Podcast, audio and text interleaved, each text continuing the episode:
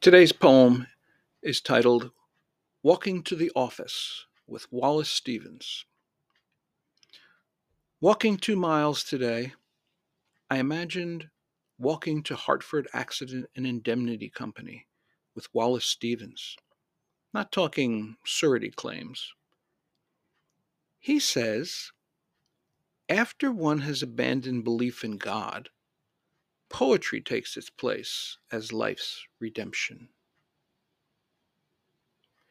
You might know that poet Wallace Stevens' full time job was at an insurance company. He said that he often composed poems as he walked the two miles to and from his office.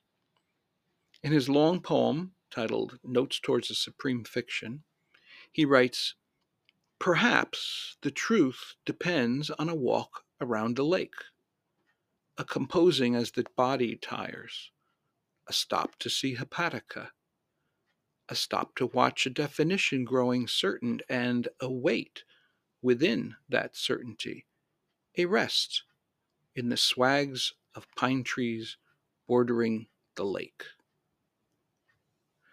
The quote that I use in my poem appears in a slightly different form in Stevens' book, Opus Posthumus.